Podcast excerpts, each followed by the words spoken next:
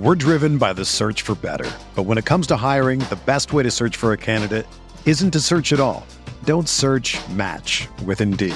Indeed is your matching and hiring platform with over 350 million global monthly visitors, according to Indeed data, and a matching engine that helps you find quality candidates fast.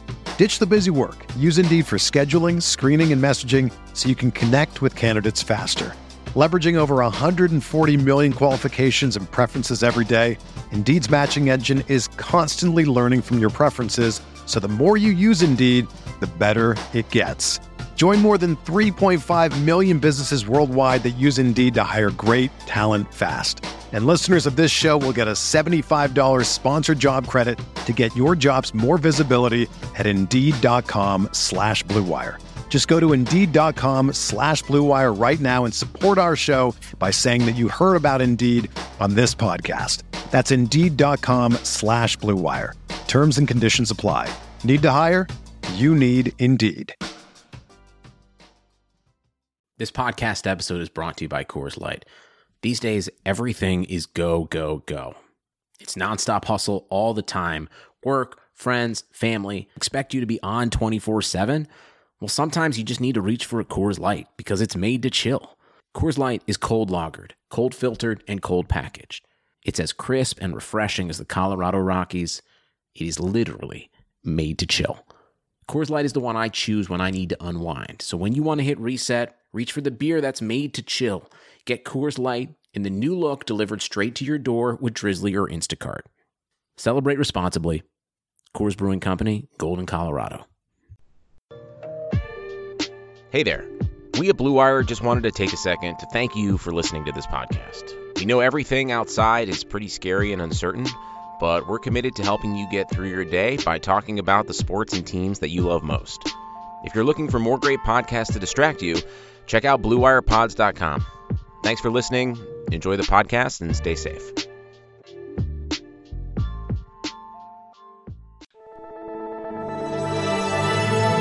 Blue Wire.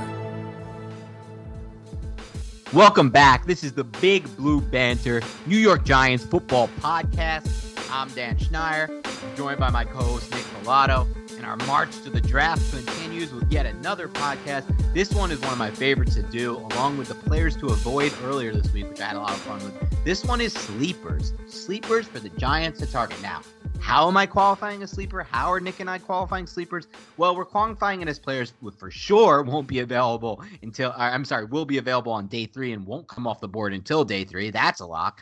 But we're also going a little bit deeper. We're talking about guys who are probably more in that fifth round range. We would take them in the fourth round range because we like them a lot. But they're guys who potentially the Giants can take beyond the fourth round. Guys like Ryan Connolly, who they landed last year, Darius Slayton, who they landed last year. So we're going to dive into all those today, and we'll start it off here. We'll kick it right into action here with a guy. And again, this will be in no order, by the way. This is not like the last podcast when we talked about targets for 36 overall. This is just going to be a bunch of guys in no order because that's kind of what day three turns into. It's your favorite targets.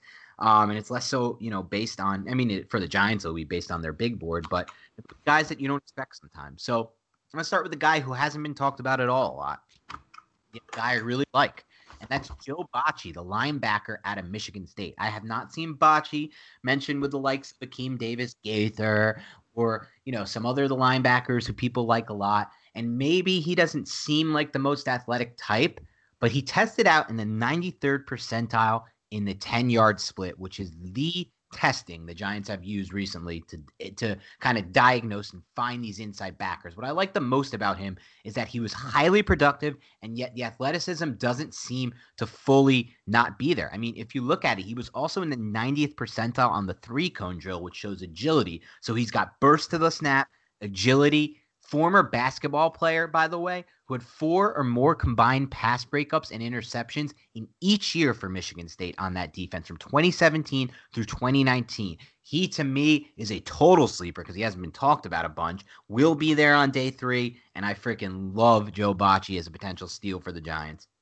He's a physical linebacker, man. I mean, he comes in and he hits people hard, drives through his tackles. He was suspended, I believe. I'm not sure which year it was, but I want to say it was PED, so he has that on his record. But you can tell how cerebral he is when playing the linebacker position, coming downhill, keying and diagnosing blocks, attacking gaps with good timing and maintaining gap discipline. He's stout at the point of attack and keep his chest clean. The athletic questions were something that he kind of shushed, I would say, at the combine. But on tape, I didn't see somebody who was overly athletic, but he wasn't a liability either. So that's the kind of linebacker you're getting, and that's why he's being talked about on day three.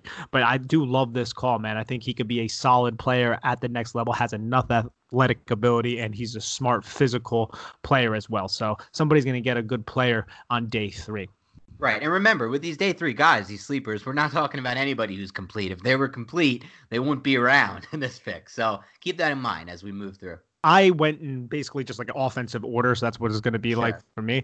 First guy I want to go over is somebody I've talked about on this podcast, and he's going to be around on day three, and that's Keith Ishmael, the center from San Diego State.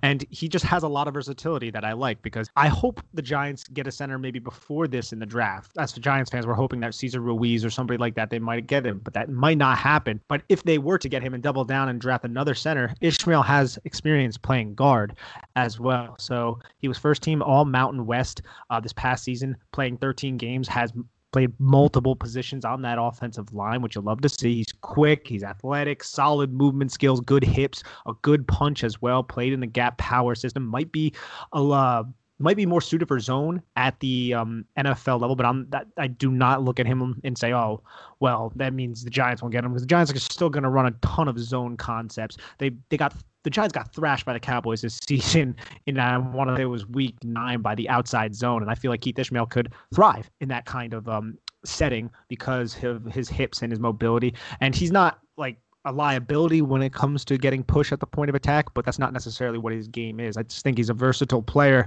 that can come in and earn a roster spot late in the draft and potentially start one day. And you could have him at center or guard. And I think that's a very valuable person to bring into your locker room and bring onto your team, especially someone who was a leader for San Diego State. So I really like him late in the draft. I mean, he's definitely someone we've talked about a lot, Nick. Ishmael's definitely a guy that on our short list for these day three players that we like to target. I'm going to go with another linebacker for a sleeper. He might not be as much of a sleeper as I originally thought, so this might be an early day three pick, or maybe somebody at 99, but it's Jordan Brooks, the linebacker from Texas Tech. I think he's been unfairly billed as this run-first, old-school-only linebacker, but like, when you look at the testing, man, 98th percentile 10-yard split. I keep coming back to the 10-yard split, by the way, because, again, that's kind of how the Giants located Ryan Connolly. It's kind of where they're moving on the defensive side of the ball with Boettcher and now with Graham. It's a similar type of idea style there. But also, he had a 4.54 40 at 240 pounds, which is insane. He is obviously a run-first linebacker. People have a lot of concerns about his coverage moving forward, but he's also somebody who started every single game since his freshman year, and I think that's something the Giants will value. I think there's untapped potential there. I think I would not totally rule him out as somebody who can improve and who has who has enough athleticism to win at the next level. So he's somebody who I also have on my list as a potential sleeper for the Giants. I agree with you, too. I think he does have enough athleticism to compete in the NFL. I don't think that's a liability at all. But, my next guy, running back, I've talked about him, I believe, in the last podcast, and that's J.J. Taylor out of Arizona.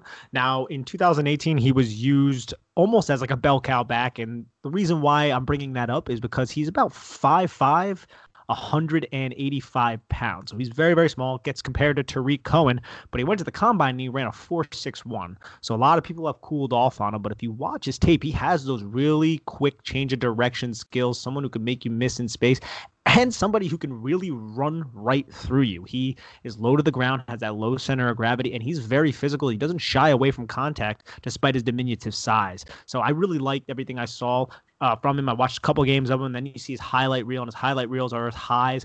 But I do feel like he has solid vision, and he could be used as a sub-package player on offense that you can put and split out in the slot. You could bring him back, have split back with Daniel Jones, and him and Saquon Barkley could be used to mismatch against linebackers at the NFL level. And I think he's going to be around later because he is very small and because he did not test well whatsoever at the combine. But he's a physical player for someone of his size, and people are going to be looking to replicate. The Bears haven't had success, but it's not because of Tariq Cohen. But they're going to be looking to replicate that type of running back in the later round. So I like J.J. Taylor and his prospects. And I mean, he in 2018, he had over 1,400 yards, which 5.6 yards per carry. Last year, he had over 700 on significantly less touches, but only 4.9 yards per carry and 11 touchdowns combined for both of those years combined. So I support this pick, especially if he's around in the seventh round with one of the Giants' many picks. Yeah, I mean, listen, that's where you want to go with that type of pick in the seventh round. And I think that unfortunate 40-yard dash time for him is going to all but certainly – when also factoring in the fact that he's a running back, is all going to certainly knock him down past round 5 into round 6 or 7. And I think that makes him an absolute steal. I've said it before and I'll say it again. The most overrated metric in all of NFL is 40 time for a running back. I mean, how many times are they running 40 yards or more? It's so much more important to see what they're able to do in that 0 to 20-yard range, both from a forced missed tackle standpoint, a yards after first contact standpoint, and vision and burst, and there's just so much more that to what that position entails than the 40-yard dash. Sure, did it help Chris Johnson become an elite player for a few years? Of course it did. It helps if you have it. We love to see Saquon Barkley show off his 4.4 speed, but it's not a necessity for me. And while I do have a potential running back fit as one of my guys, I'm going to actually pivot here to a late round offensive lineman that I really just kind of stuck onto and really enjoyed, enjoyed is probably not the right word, but somebody who I really want the Giants to take and has moved up my target list. And we actually mentioned him in the last pod, and that's Calvin Throckmorton out of Oregon. This is a guy who for 4 seasons played on that Oregon offensive line at multiple positions. He played every single position, I think, except for, I think it was right guard. I think he played left guard, left tackle, right tackle, and center. For me, what I like most about him is that he's a former basketball player, and you could see it with his footwork and his agility and his balance as an offensive lineman, which is so important to me. And really, 6'5", 317 pounds is what he is. I think his best days are ahead of him at center. I mean, he played mostly right tackle and center in his collegiate career, but I think center is really where it's at. And I'm just looking for one of these guys that they can convert to center from a different offensive line position. And according to Pro Football Focus, he never allowed more than 18 pressures in one season despite playing all these different positions. Sure, he's 24 years old. That's a little concerning for me. But if I'm talking about 5th round, 6th round picks and somebody who I want upside with, I'm thinking there's upside with a guy who might have his best days ahead of him at the pivot at center, and especially a guy like him who fits what I want at that position. He's a guy, I know the athletic testing was really bad at the combine. I understand that. But I think more so than anything else, that just shows that he can't really play anything but center at the NFL level. But that's fine with me because all I want him at is center. So he's a guy that's jumped onto my list late in the process. And by all regards, he's a very cerebral player, really understands the game. And that's what a lot of offensive coaches look for in the center position. Somebody who can ID the blitz, can identify the mic, can locate where stunts, twists are going to go, and kind of be the voice for the offensive line while the quarterback kind of worries about the coverage and everything else that's going on. So that's really good for a young quarterback. But again, I don't think he could play tackle. Like you said, I think he's going to be relegated to the center position, but he has that in his arsenal. So for a late-round pick, I can't knock that whatsoever.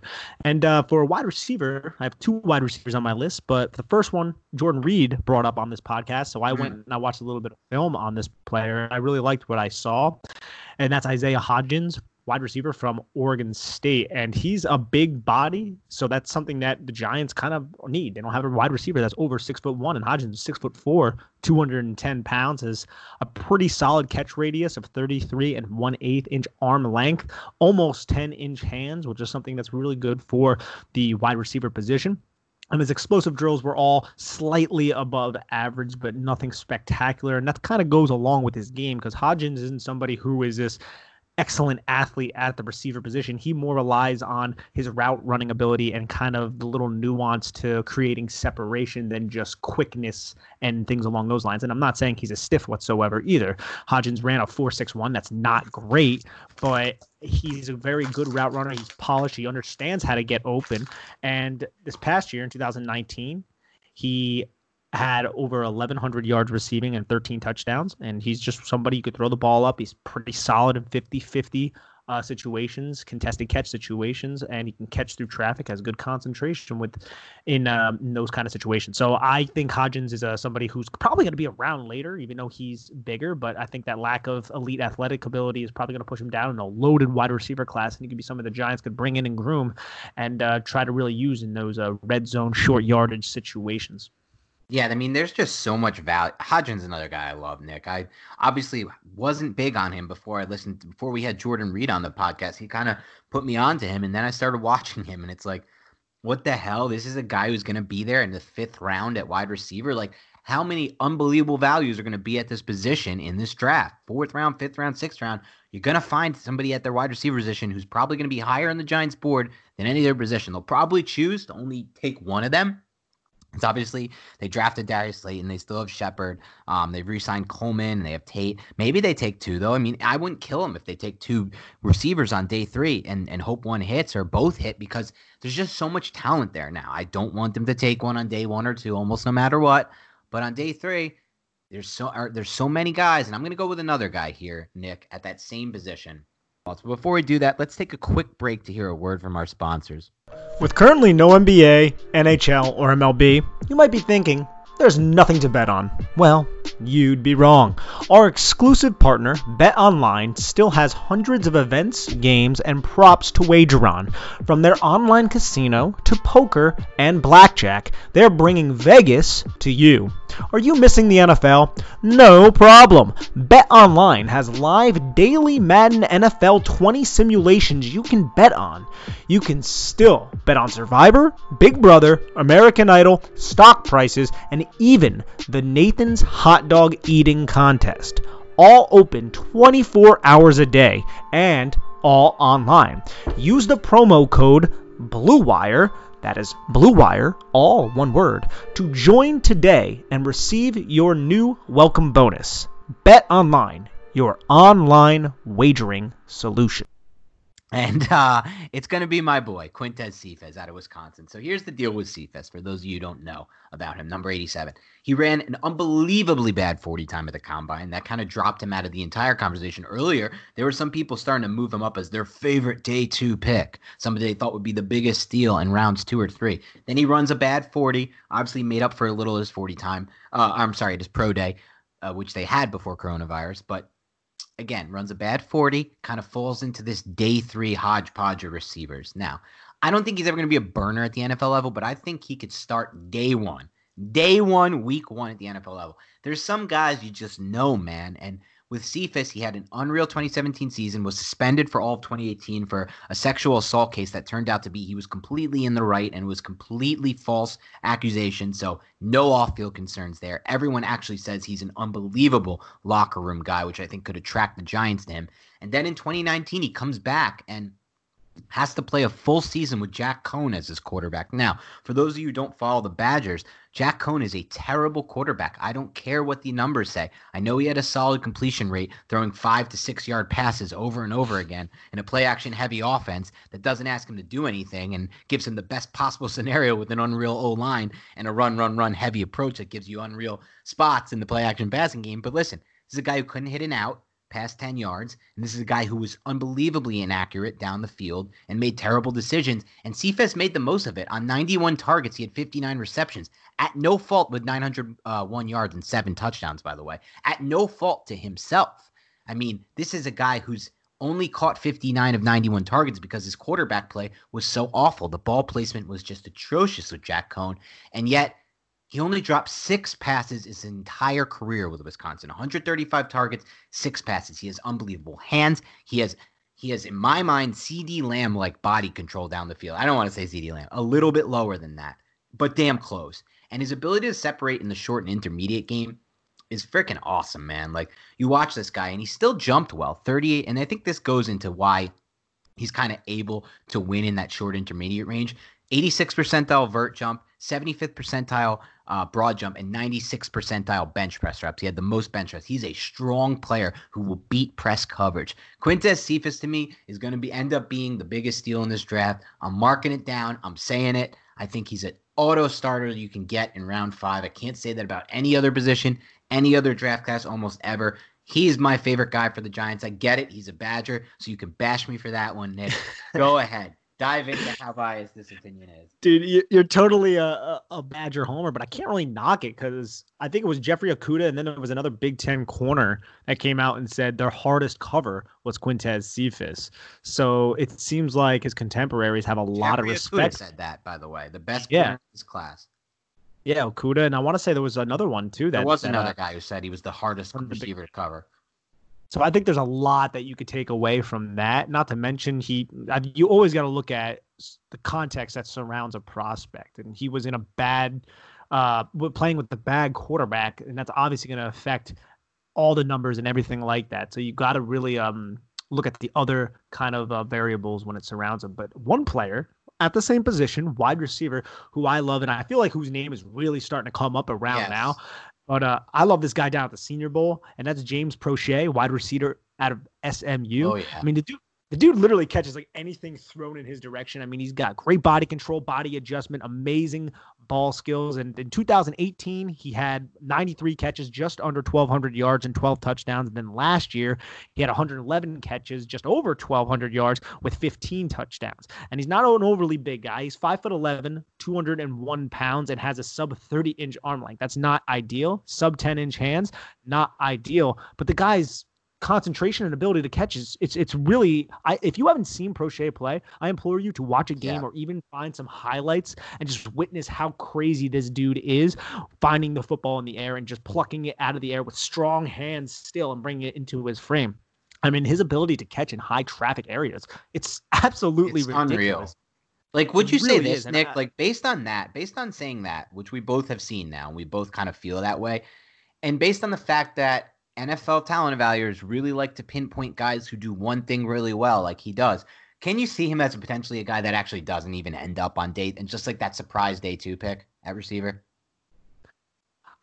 Just because the receiver class is so deep, I don't think. But I think people, like a lot of teams are like, yo, James, they have his name circled. Because, like, one thing about the NFL and NFL teams, not every player is on every team's draft board. Some teams, like, there'll be what, say 600, 700, 800 like draft eligible people, just throwing numbers out there. Some teams may only have like 220 people on their draft board.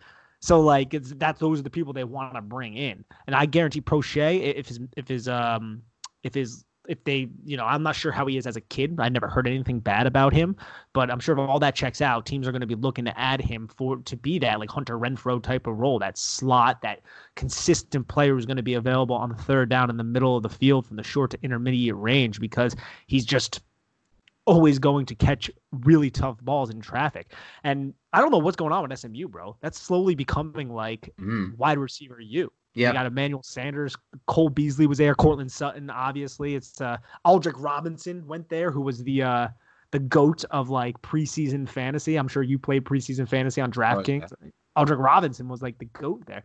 But yeah, now Proche, he didn't run at the combine. He didn't do his 40 at the combine. His 3-cone wasn't great. It was a 7.27, which is the 8th percentile. And the shuttle, 20-yard shuttle, was a 4.4, which is 14th percentile. So it's not exactly the best thing when it comes to those things. But you just watch his film and you see his hands, you see his ability to adjust to the ball, and you'll be like, okay, that's a player right there. Yeah, I'll keep it locked and loaded on skill positions here with another sleeper for me, Antonio Gibson. For me, this guy's got it all. This is a guy, by the way, Nick. Okay, we said it about Proche. And by the way, we don't really even fully know what Antonio Gibson is. Is he a running back? Is he a receiver? Good NFL teams, good NFL coaches will figure out how to use him in both ways, honestly. But to me, he's actually a guy who I could see going a lot higher than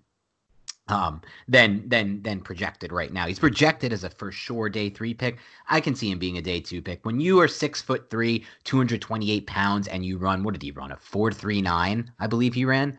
Yeah, 4.39 at 6'3", 228 with a solid 35-inch vert. And more importantly, he didn't test in the three cone or the short shuttle, but when you watch him on tape, he is so elusive. He has so much agility. This is what I like about him the most, his ability to force missed tackles and then create yardage after contact. He, to me, is Darius Slayton juiced up, and not in the sense that he's a similar player to Slayton. They're very different, obviously, route runners and technical players from that standpoint, but just in the sense that underutilized in college and unbelievable upside with athleticism. Boom. Those are the guys I want on day three at the skill positions. Those are the guys I'm always betting on at day three at the skill position.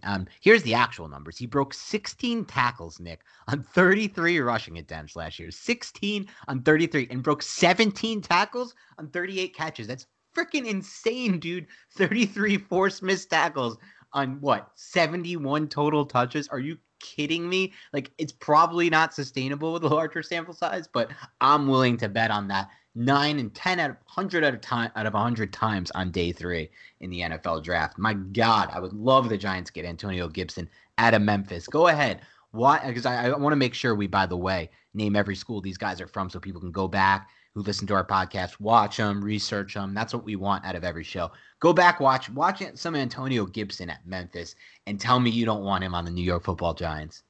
Yeah, and Gibson was somebody who was he doesn't have the production because he played for Memphis, and they utilized him in a lot of ways this past season. But last year they had Tony Pollard, and I want to say they had another running back who might have been drafted. So they've kind of had a lot of running backs and skill position players coming out of that Memphis program. But my next guy's a defensive player, and that's Derrek Tuszka from North Dakota State. He is an edge prospect, and I really got turned on to him once I watched the combine, and he went out there. He ran the lightning fast three cone at 6.87, which was 97th percentile, and he jumped, I want to say it was 10 foot on the dot. Yeah, 120 inches. That's 87th percentile when it comes to the broad jump. And I didn't really get around to his film until a little bit more recently because I saw him with short arms. But then I saw a couple highlights pop up on the timeline. So I was like, let me dive into his film. And his film checks out. Now, there's some times where I don't see enough from him. And maybe he ran I don't think it's a competitive toughness thing. But I just think teams might have been scheming away from him a lot. But from the one game that I did watch, I still saw that first step explosiveness and that ability to kind of bend around contact. But his big knock is he has sub 32-inch arms, which is something when it comes to edge rushers that gets you pushed down to day three. But he's a really good athlete. He's kind of relentless with his nature when it comes to backside pursuit, when it comes to trying to defeat blocks. Now, he doesn't always do that, but I just think he's going to be one of those players that you're going to get on day three, and he's just going to try his ass off for you. And that's someone good to have in your locker room because it's going to really build some sort of competitive nature. And I don't know if the Giants have had that, where these guys, like these kind of guys who have had things stacked against them because of either athletic limitations or physical limitations, in this case, arm length. The guy's 6'4", 251 pounds.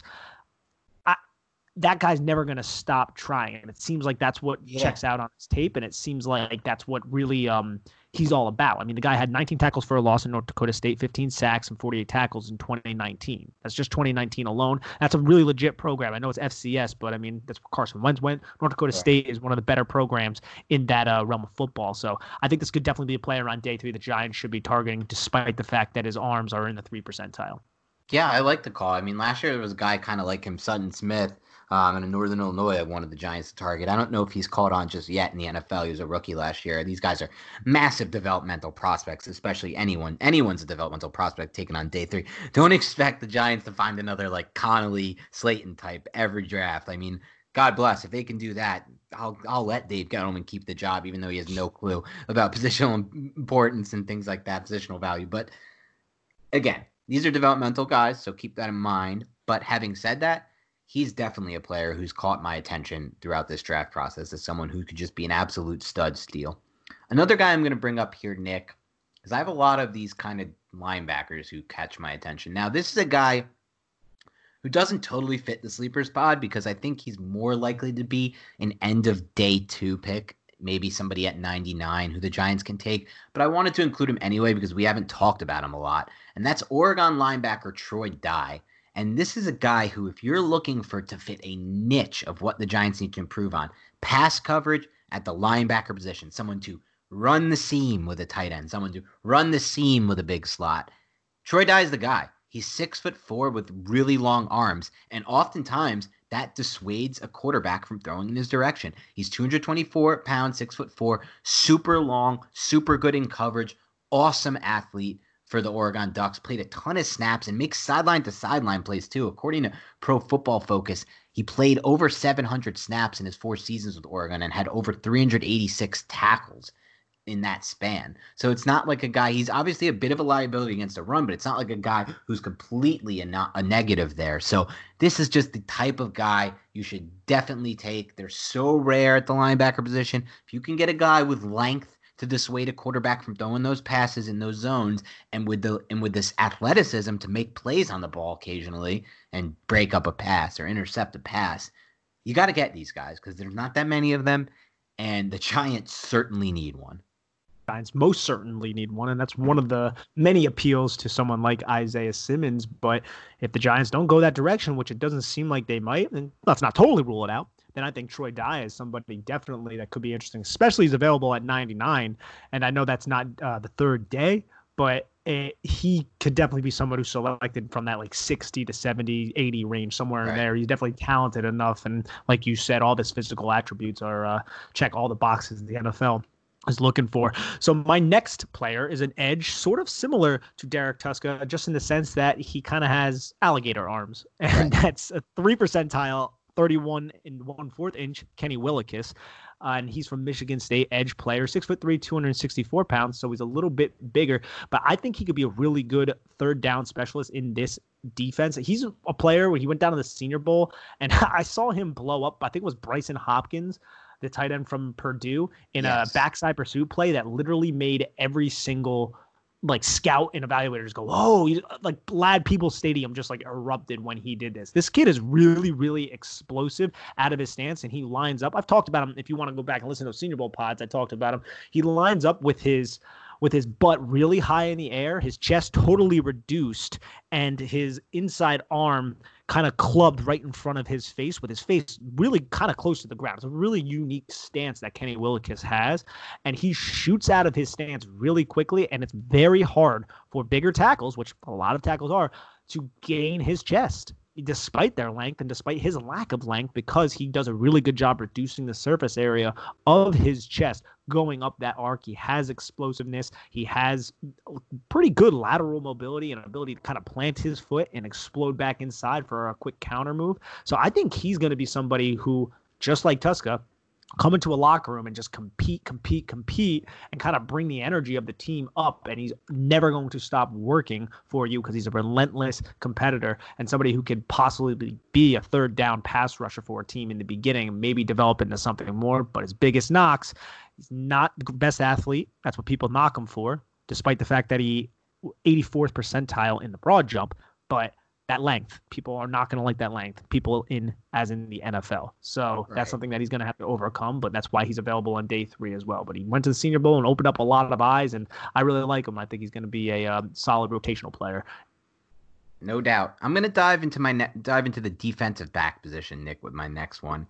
And I'm going to go with a player who I've watched a little bit of, not that much, and he has flashed, but obviously he's super raw. But when I'm looking at players again, on day 3 of the draft, what I'm betting on, Nick, is somebody who hasn't, underutilized or utilized in the wrong way is something I'm looking at for sure, because that's how I see upside come from that. We saw it with Darius Slayton, but also just athleticism. I'm betting on athleticism. That's the time to bet on athleticism. It's the exact days you want to do it. These are lotto picks to the max. Like every draft pick's a lottery pick pretty much, besides whoever's getting Chase Young in this draft. And, I would say the same about Simmons and a few of these other guys, but most of these picks, the vast majority, are lottery picks. There's a lot of busts, but I'm going to bet on athleticism, and I'm going to take LeJarius Sneed out of Louisiana Tech. This is a guy who played a little bit of safety and a little bit of slot. I think he's best fit to play slot cornerback, nickel cornerback in the NFL. Listen to these numbers, Nick. 6 foot, 192 pounds, so he's not huge, whatever. 4.37 40-yard dash, 96th percentile. 41-inch vert, 94th percentile. 131-inch broad jump, 93rd percentile. He is a freakish athlete, and I think he would be awesome. He would actually have good length in the slot. He doesn't have great length at safety, but he'd have good length in the slot. And I'm betting on a play on a talent like this when I'm picking on day three.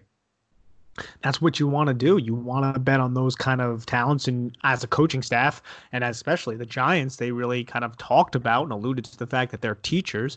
You bring in somebody with all the traits. Now it's your job as a coach to teach them. So I think the Giants would be looking for those kind of projects. We've seen the Patriots draft those kind of projects before in the past, and some of them definitely did not work out. But I think that's a very smart move. And I have my last edge on this list. And this one's probably the best one of the three and will probably go before both Willekes and Tuszka. And that's Trevis Gipson out of Tulsa. So I finally got around to his tape. He's a bigger guy. He's about 265 pounds for an edge, but he's not exactly excellent, I guess you could say, at getting off blocks. So I think he's relatively raw, and his hands aren't always active, but when I saw his hands be active, he has pop to him. So he just needs to kind of utilize them a little bit better. And at the combine, he went in, he just did the bench press when it comes to drills, and was 49th percentile with 25 reps, but he has long arms, man. I mean, he has 66th percentile arms, so just under 34 inches. And again, he's 261 pounds was what he weighed in at the combine. So maybe he might fit a little bit better as that 4-3 base type of end. But he had 4 sacks in 2018, 8 sacks in 2019, 15 tackles for loss in 2019, and then 9 tackles for loss in 2018. Those are just his numbers, so he's not overly productive. But when you turn the tape on, you see that explosive first step, second step, third step, has lower body strength, has lower body flexion. And I think those kind of things, along with just his body type and his build, are going to really turn teams on to him. And I've seen his name pop up here and there, which kind of made me go to his tape. But I think he's a guy who has the size and the length that the NFL covets, and I think he could be a solid addition, especially late, because this edge group isn't exactly that deep. And I think he could be somebody that they could bring in and could really help a team. Yeah, I really like this call, Nick, because he's not like your prototypical edge from a size standpoint, 6'3", 261, but you look at the arm, and he's got the arm length to make up for maybe just 6'3" in height. And obviously, I don't feel like he's going to be a day one starter or something like that, but that's not what you want on day three of the draft. And I think his backstory is pretty cool, too. He comes from an athletic family. His mom ran track at North Texas. His dad played basketball at Austin at Texas. His brother plays professionally basketball in Finland. And he literally, after coming, he didn't have any offers from any Big 12 schools besides Tulsa. And when he got onto the campus in 3 years, he added more than 50 pounds to his frame in just 3 years. So he's completely kind of changed his frame, and yet he has the production. He's obviously raw, but he, to me, I don't know if he'll definitely be there on day four, but I could see it. I could see a slide, or sorry, day three, but I could see a slide. And if he's there at 110, I could totally see the Giants taking a player like this at 110. Yeah. And it makes sense because the Giants have a needed edge, or at least need to bring bodies there to compete. And hopefully they strike lightning in a bottle with the development of the guys that are currently on the roster. Hopefully Kyler Fackrell returns in 2018, and hopefully this rookie can be maximized if they bring somebody in. Yeah, no doubt. And for my next pick, I'm going to go ahead and go with a player who is near and dear to home. He played his football at Penn State. We're going with the defensive back here, and that is cornerback John Reed out of Penn State. I actually think he should be a slot at the NFL level. I don't think he has the deep speed to recover and play, on the boundary there, but he's a really interesting prospect to me. He actually is going a bit against what I've been talking about. You want to target on day three with athleticism, and I don't think it's an apples, or I don't think it's something you should, no matter what, stick to. It's not that kind of plan. It's not a tried and true plan. Sometimes you got to take players who you like for other reasons. And for me, it's the versatility. He's played a lot of roles. He's played the boundary in the slot, even though I see him on the slot. That just shows me he can play in a lot of different defenses and coverage. And it's really the fact that he's known as this film junkie. That's kind of the, this is from the Pro Football Focus draft guide. I found this, and I stood out to me. Reed was drawn to the volume of football film available even to high school players.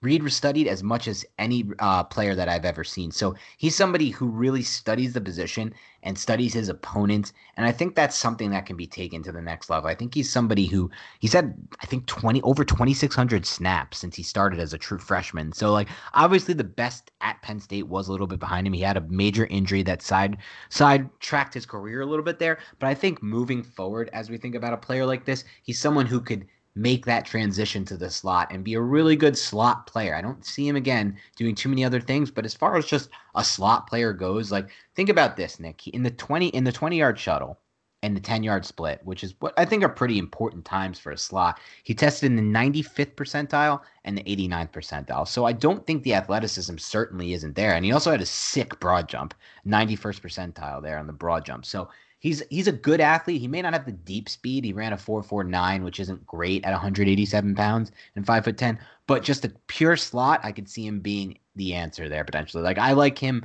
more than somebody like Grant Haley, an undrafted guy from Penn State they got recently to kind of put in the slot, but I don't really see the same kind of twitch out of Grant Haley. Exactly. I've done a little bit of work on John Reed as well, and I agree with your assessment of him. I don't think he's as bad of an athlete as some people try to kind of portray him to be, and I think he'd be a solid person to bring into the New York Giants right now, despite the fact that they have reportedly three players fighting for that. I think if you bring in someone like Reed or the player I'm about to go over, they could realistically win that job even year one. The player I'm about to go over, he didn't test as athletically well as John Reed when it comes to the 20 and the and everything that you just alluded to, but it's Dane Jackson. Dane Jackson is a cornerback from Pitt. He's 6 foot, 187 pounds. He ran a 4.57, which I believe is going to push him down, and he does not have ideal arm length, 15th percentile at 30 3/8 of an inch. So he doesn't necessarily look like an imposing figure, but man, he has some burst. And I got my notes right here in front of me because I watched a couple games of his last night. Very fluid, quick hips, really good positioning in man coverage, good and bail technique. And he has the hips to kind of do that when it comes to lining up the line of scrimmage, throwing a quick jam, turning his hips, and just bailing back to the deep 1/3. He can do that really well. And I love the fact how he gets his eyes around to find the ball while it's in the air, which kind of prevents pass interferences. But the one thing that's kind of ironic about that is he had a lot of pass interference penalties. I want to say like 8 in 2019, or at least defensive holding, because he does get grabby, and he will get grabby. He's very, very physical up a receiver's stem and throughout a receiver's break, but he's a very aggressive tackler, will go low. I don't like his frame being 187 pounds. I think that's just a little bit too slight. But I think he has a lot of intriguing traits when it comes to ability to locate the ball, his aggressiveness in tackling, closing burst, ability to stay in phase, and his hips and foot speed. I just don't think he has the deep vertical speed, and that's probably why you saw him run a 4.57 at the combine. But he's not somebody who is a huge liability either, because he does have enough of those other athletic traits, hips and things like that, to kind of assist him with the lack of deep speed. But 4.57, it's not a 4.7. You know, it's not great. It's not ideal whatsoever. It's 24th percentile. But I think Dane Jackson, that's a big reason why he'll be available on day three. And he played boundary at Pitt, but I think he's going to be more of a nickel in the NFL. And I think he can do that at a solid rate. So I think that's a fun player to kind of watch on day three to see where he kind of ends up. Yeah, for sure. And listen, one interesting note about the testing, by the way, at the combine this year, as I saw from somebody on Twitter today, some teams are throwing it out altogether because of the way that the combine changed this year, where they had these late night 10:30 p.m. testing where the players were already completely drained from the day, and just are not putting as much weight on it. So for something like that, you know, you never know who's going to fall into that bucket there, a player who just didn't test well, but that's not who he is. Exactly, man. And his closing burst is something that didn't necessarily come up in the combine, but watch the game against UCF. The last play of the game, they try to hook and ladder, the offense did. And all you see is Jackson just fly in and just nail the third guy on the pitch and just end the game right there to secure a win. So I see that quick acceleration and I see that quick burst, and those are things I want to see, but it didn't translate at the combine. So that's a really good point, Dan. Yep. No doubt. Here's another guy who's on my sleeper list, Nick, and it's the first one we have at this entire position, which stinks because you want to have 70 sleepers who we like at this position, and that's Cameron Clark, the offensive tackle out of Charlotte. He's really caught my attention. I don't know if he has for sure the length and the size. He's 6'5", 294. I'm trying to get up his actual length numbers here from the combine. I'm trying to find them real quick. Sorry, this is bad radio. Yeah, so obviously, like, he wasn't ideal from the combine testing standpoint. He had a 5.29 40, really pretty bad jumps, okay bench, okay 10-yard split, but he did have super big hands, 11-inch hands, and he uses them really well in pass protection. So he tested out 6'4", 308. He was listed at 6'5". He's not 6'5", but He has huge hands, solid arm length, and he uses them well. And so the deal with him is he's more like he's a player who I think is probably just someone who will be knocked because of the competition he played against and because of the potential for that length not to be able to translate to the next level. But as far as like actually offensive, the playing the position goes, he's pretty damn good at the position. And he moved up pretty fast because he really only had offers from Charlotte, Appalachian State, James Madison, ODU. Like he wasn't expected to be this really good prospect. He was listed, I think it says, from 24/7 Sports, my old company had him as the 242nd best offensive tackle in that high school class. Like, just goes to show how low they were on a player like this. But he's really improved a lot at the actual position of offensive tackle. And to me, there's some value in that late in the draft, especially at a position so, you know, hard to locate late round talent. I haven't seen him, obviously. I haven't got my eyes on his tape, but I do think that's a good, wise investment if they happen to see some traits that translate, because he does have some of those characteristics you just went over.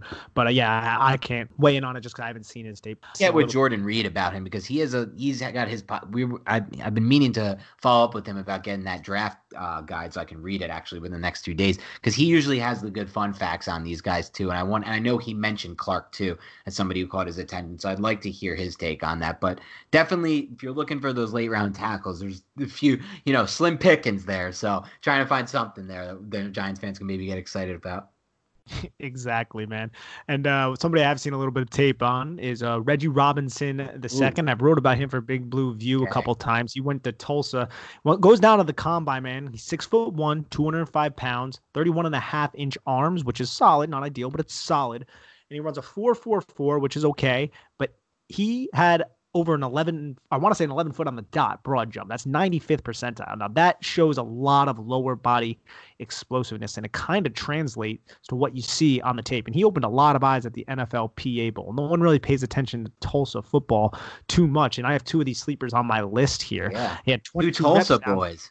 The Tulsa, the Golden Hurricane, man, they're coming out. But he was a ball hawk, man. I mean, he had 34 passes defensed and 3 interceptions, so he didn't secure a lot of them. But he was able to get to the catch point and be physical at the catch point, which is something that I saw several times on the tape that I was able to get my hands on. I think he's going to be a solid boundary corner in the league, or someone who could compete to be. I'm not sure if he has the upside to start quite yet, but he's going to be an excellent special teamer because he's somebody who's a physical tackler, has a long wingspan, and brings a lot of physicality when covering at the line of scrimmage and when it comes to tackling and just being able to do that and run support. So I kind of like Reggie Robbins. I don't think he's overly fluid in the hips. He kind of like Lamar Jackson, who's another sleeper, I would say, in this draft. Not obviously not the Lamar Jackson everybody else knows, but he is a cornerback from Nebraska. He's kind of a bigger corner who's not as fluid in the hips, but could come in and be a solid coverage guy, just not somebody that you really want to trust out on an island, giving Tyreek Hill a two-way go or something like that. But one too, pretty good length. Like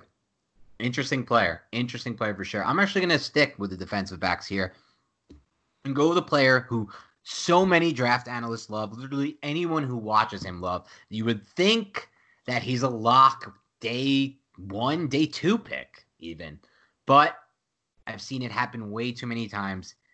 His size is going to make him a day 3 pick. I'm very sure of it. And he will be on the board at 110, and he might just be the best player on the Giants board at 110 if they're okay with taking a player who can probably only play the slot. Now, when you're drafting a cornerback, you're hoping maybe he can be a boundary for you at some point. I don't think this guy can be a boundary. I think he's locked into only slot, but I think he could be one of the best slot corners in the NFL at some point if he reaches his peak. And that's Amik Robertson out of Louisiana Tech. Everyone who studied the draft has heard about, read about, or watched Amik Robertson. He's 5'9" and 180 out of Louisiana Tech. Small school, bad competition, bad size. I get it. But when you watch him, he looks like one of the better cornerbacks in the entire draft. He's unbelievably physical. He's consistently making plays on the ball. I mean, I think he had something like 11 pass defenses and 4 INTs his second to last year. And then he had 17 pass defenses and 5 interceptions in 2019. So combined, he had 9 interceptions and 28 pass defenses over the last 2 years. Those are production numbers you don't see from any cornerback in this class. A lot of people believe if he had the prototypical size and played at a big school, he'd be the number 1 corner in this class. I don't know if he'd be better than Acuna in some people's eyes. He's probably not as technically sound, but he is awesome. He plays huge. He's super physical. He continues to make plays on balls every single time you can watch him. I love this kid. And if he's on the board at 110, I don't care that he can only be a slot. Give me the best, give me the best option to improve a position on day three in round four, and I'll take it. And I think that's their best chance they'll have to improve a key position right away, taking a player like that. I want to say it was Amik Robertson where I was watching LA Tech against Texas, and he was covering Colin Johnson, who's a 6'5" receiver, and he's lined up on the line of scrimmage, and he is pressing him like it's nobody's business. He is not afraid of anything. I love that call. And dude, I might disagree with you. I don't think he's going to be available at 110. No one does, but I've seen this happen, dude, so many times where, his tape's awesome. He's an unreal player. But when you're 5'8" and 180 pounds, it just don't see it happening. I just don't see him get. Maybe late day two, but otherwise, I see day three. Yeah, I can't argue with that. But you're right about his traits, man. He is aggressive. He is physical. He has a nose for the football. Yeah. He's not afraid to tackle. He has so many good things. He's got it all. He's literally every trait, but size and obviously production against a big school, right? Yeah, I mean, but even then, though, the Texas game, he looked. Yeah. From what I saw, he seemed like a very competent receiver, and he was sitting there checking a draft-eligible receiver very well, someone who really was outsized. But you're right; he's going to be a nickelback. He's not going to be somebody who's going to be playing boundary. So, one of my last guys, or my last guy right now, is Julian Blackmon, who's a safety from Utah. Now, I watched two games of his yesterday because I've always kind of I've watched a little bit of him through the process because Utah has so many defensive prospects, so I've caught him here and there. Right. And yesterday, I watched the full Oregon game and then the full USC game. And I tell you, if you watch that USC game, you're going to think Julian Blackmon is the worst because Michael Pittman Jr. mossed him several times. I was literally just going to ask you, Nick. I don't want to cut you off, but I have to because I needed to ask you, and you got there first. Have you seen Michael Pittman versus Utah, that tape? Because if not, it's one of the draft analysts, Brad Kelly, by the way, those of you interested, is putting up a lot of all 22 content on YouTube, which is sick. It's like literally a dream come true for people like me and Nick. It's all 22 cut-ups of like all Pittman's targets or like receivers' targets. He put up his tape against Utah, which, by the way, is going to have a first-round cornerback probably if Jalen Johnson goes like I expect, a third-round safety who we love, who probably should be a second-rounder, but probably go third, and Burgess, who we've talked about, and now Blackmon, who Nick really likes, is a late-round guy. Three potential NFL players in that secondary, and Michael Pittman literally, I excuse my language, bitched them and just looked fucking unreal in that game. Michael Pittman against Utah is some of the best I've seen of any receiver in this class, and this dude's not even going to go anywhere near round one, which is just so crazy to me. It shows how deep this receiver class is. But go on, talk about Blackmon and use that caveat because that game was definitely one that stood out to me as well. I think Pittman's going to end up being a second-round pick kind of dude. No, yeah, of course. But I'm saying, it's crazy to me he's not round one. I think he's a round one guy in every other draft, dude. He's 6'4", 230. He ran a fine 4.51 for someone that size, and is just awesome on tape. Like, there's just no – I don't see the negative. Just looking at him at the Senior Bowl, dude, he looked like a different breed. Like, he was big, and, like, the muscles just popped off the kid. Like, he was very interesting just to see in person. Some Mike Evans type. The thing about Blackmon, man, there are some things that really turn me off about him, but I wanted to kind of bring up his name because he has experience playing single high and he shows some range. I saw some indecisiveness on his tape coming downhill sometimes, and even with his range, I didn't have any access to the all-22, so it's kind of hard to see like the back end from the broadcast angle. But and obviously the Michael Pittman Jr. thing really turned you off. And one thing I really don't like is the fact that he's 187 pounds at safety. He needs to eat a couple ham sandwiches for sure. But I did like how physical he was as a tackler. He will come downhill and try to hit you very hard, even though he's not the biggest guy. And he does have solid range. It's not great, but he has the experience playing the single high. So I think there's something to take away from that. And just someone to pay attention to later in the draft for sure. We're not talking about anywhere near David. We're talking about the 6th, the 7th round. And I think he could be a solid player to kind of fill that role and compete for that role as a single high safety for the New York Giants. I like it. 485 snaps, according to Pro Football Focus, in the deep half last year. Converted from cornerback earlier in his career. Has some positional flexibility. Exactly. Definitely a late-round guy that they should be interested in. I got a couple more. I know those are your last one. I'll throw out a couple more here. Start with my boy. I can't believe it, Nick. Somehow, some way, I found a way to add another Wisconsin Badger to this podcast. It's just unbelievable stuff. I can't believe it. I can't believe there's this many Badgers I love in this draft. This is probably the bit from a value standpoint. This is my favorite Badger draft class ever. And that's Chris Orr, the linebacker out of Wisconsin. Is it possible that his ceiling will be an unreal special teamer? Yes, but by the way, I'd be fine with that on day three in rounds 5, 6, 7.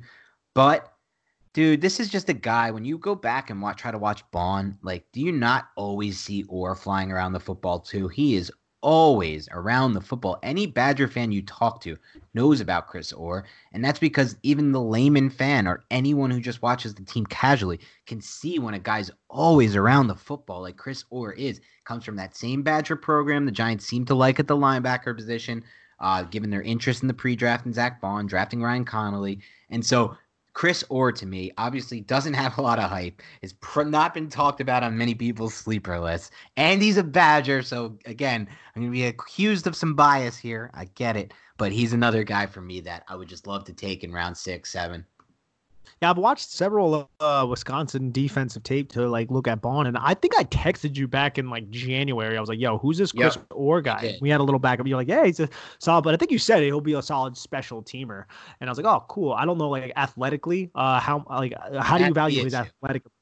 Yeah, exactly. But he was all around the football, and he was a physical tackler too. So he definitely caught my eye. I actually have another guy I wanted to go over, another edge prospect. Yeah, he's a more mercurial case because he was at Virginia Tech. His name's Trayvon Hill, and he ended up going to Miami. But he was at Virginia Tech, and him and the coaching staff just weren't getting along, and it turned into like a social media thing where he was just trashing the crap out of the Virginia Tech coaching staff. So I don't think that's going to really lead to a draft selection for the New York Giants, but he could be an undrafted free agent. I think he has some intriguing tools as well. I think he's like a 5 technique, more like along that kind of build, but like he really seemed to have good change of direction when it comes to him being utilized on stunts and twists. And I remember Sam Hubbard coming out of Ohio State a couple years ago. I loved him coming out because of his ability to change direction, and he's had a solid NFL career, but he's on the Bengals right now, so you can't really take away too much from that. But it ended up coming out in his 3-cone too, because Sam Hubbard's 3-cone was ridiculous, and I remember being like, "Oh, that's cool," because I remember seeing it on tape. And with Hill, it seemed like he had a little bit of that. I didn't do as much work on Miami's defense as I would have liked to. But I know a lot of people were talking about him when he transferred to Virginia Tech, so he's a name a lot of people in the draft community kind of know. I just don't know where he's going to end up being drafted. I just think he has pretty solid burst and change of direction skills and can get up the arc and has a couple moves that he uses up the arc, and he's strong at the point of attack as well. So I think that I think he could get stronger, I guess, against the run, but he's strong when it comes to rushing the passer because of his lower body burst. So I think he's an interesting player just to kind of monitor late on day three. Maybe the Giants will use one of the 7th on them. So I got another day three guy, my final one. And again, banking on a few things here. Athleticism translating to the next level, positional importance and need, and underutilization and or still learning the position. And that would be Davion Taylor, the linebacker out of Colorado. Taylor's a guy, JUCO transfer, does not really play the linebacker position very long, but when you see the clips of him, he's so freaking explosive, and like the upside for a player like that, especially in coverage, running down the seam, something the Giants just haven't had at that linebacker position, is incredible. 6 foot, 228 pounds, but ran a 4.49. That's 95th percentile for all linebackers with a really good 3-cone time and a 94th percentile broad jump. He's got explosion, agility, speed, flashed in coverage. Obviously, it's not fully there. He's learning the positional linebacker, hasn't played it much. That's what I want on day three. That's the exact type of prospect I want on day three. He's someone who I will certainly be happy if the Giants draft. And if you look on Mock Draftable, by the way, his closest comparison from an athletic standpoint is Patrick Queen. Like, and he's also has comparisons to Eric Kendricks, Matt Milano. These are three like the better. Milano and Kendricks are awesome linebackers. Like, He's got the upside, I think, to be just an absolute steal for the Giants. Yeah, he could be a really good will linebacker. He's just really raw right now. Oh, super raw, yeah. Yeah, that's his only thing. But put him in on special teams, have him develop, have him learn, because he didn't, like you said, he didn't play football up until like college because of religious reasons. So there's a lot of room for growth, and those athletic traits are really intriguing. He has the size too, so I really love that call. No doubt. All right, guys, that is all the sleepers we have for today. That's a lot of sleepers. So run it back. check out their tape, research a little into these players. We named every sleeper we got, well over 10 double-digit sleepers. We gave you the school. Hopefully you guys can take it from there. These are guys we want to be on the board. These are guys we want the Giants to target on day three. Again, thank you all for your continued support of the Big Blue Banter New York Giants Football Podcast.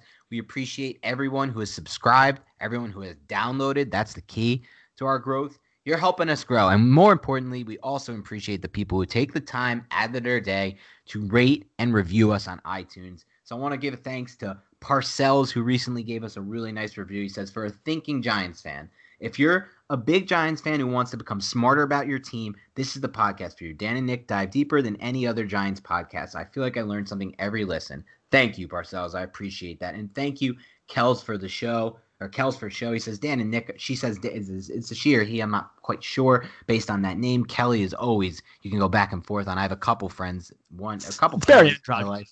Yeah, a couple Kellys in my life. One's a good friend of mine. He's a dude. The other is a chick. So Dan and Nick are the best point blank, period. Thank you, Kells. I check daily for new episodes, and when I see that there's a new one, it makes my day. Keep up the good work. So thank you all for taking the time to do that, and we'll be back shortly. This is our drive to the draft. We're going to be back soon to go over the first round of the NFL Draft and the Giants took, and that's coming shortly. So get excited. It's almost here.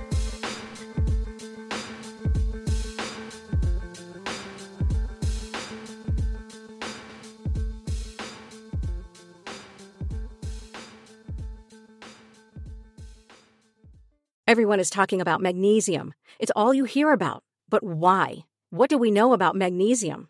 Well, magnesium is the number one mineral that 75% of Americans are deficient in. If you are a woman over 35, magnesium will help you rediscover balance, energy, and vitality. Magnesium supports more than 300 enzymatic reactions in your body, including those involved in hormonal balance. From functional medicine doctors to mental well-being and female hormone experts, we all know that magnesium is the one mineral to improve all aspects of well-being and health. But which one? Magnesium Breakthrough from Bioptimizers, the trusted choice recommended by leading experts, with 7 best-absorbed forms of magnesium to ensure your body receives the support it needs for overall well-being. Go to bioptimizers.com/balance today and use code BALANCE10 for 10% off. Support your journey to wellness at bioptimizers.com/balance. Magnesium Breakthrough from Bioptimizers, your foundation to optimal health and vitality.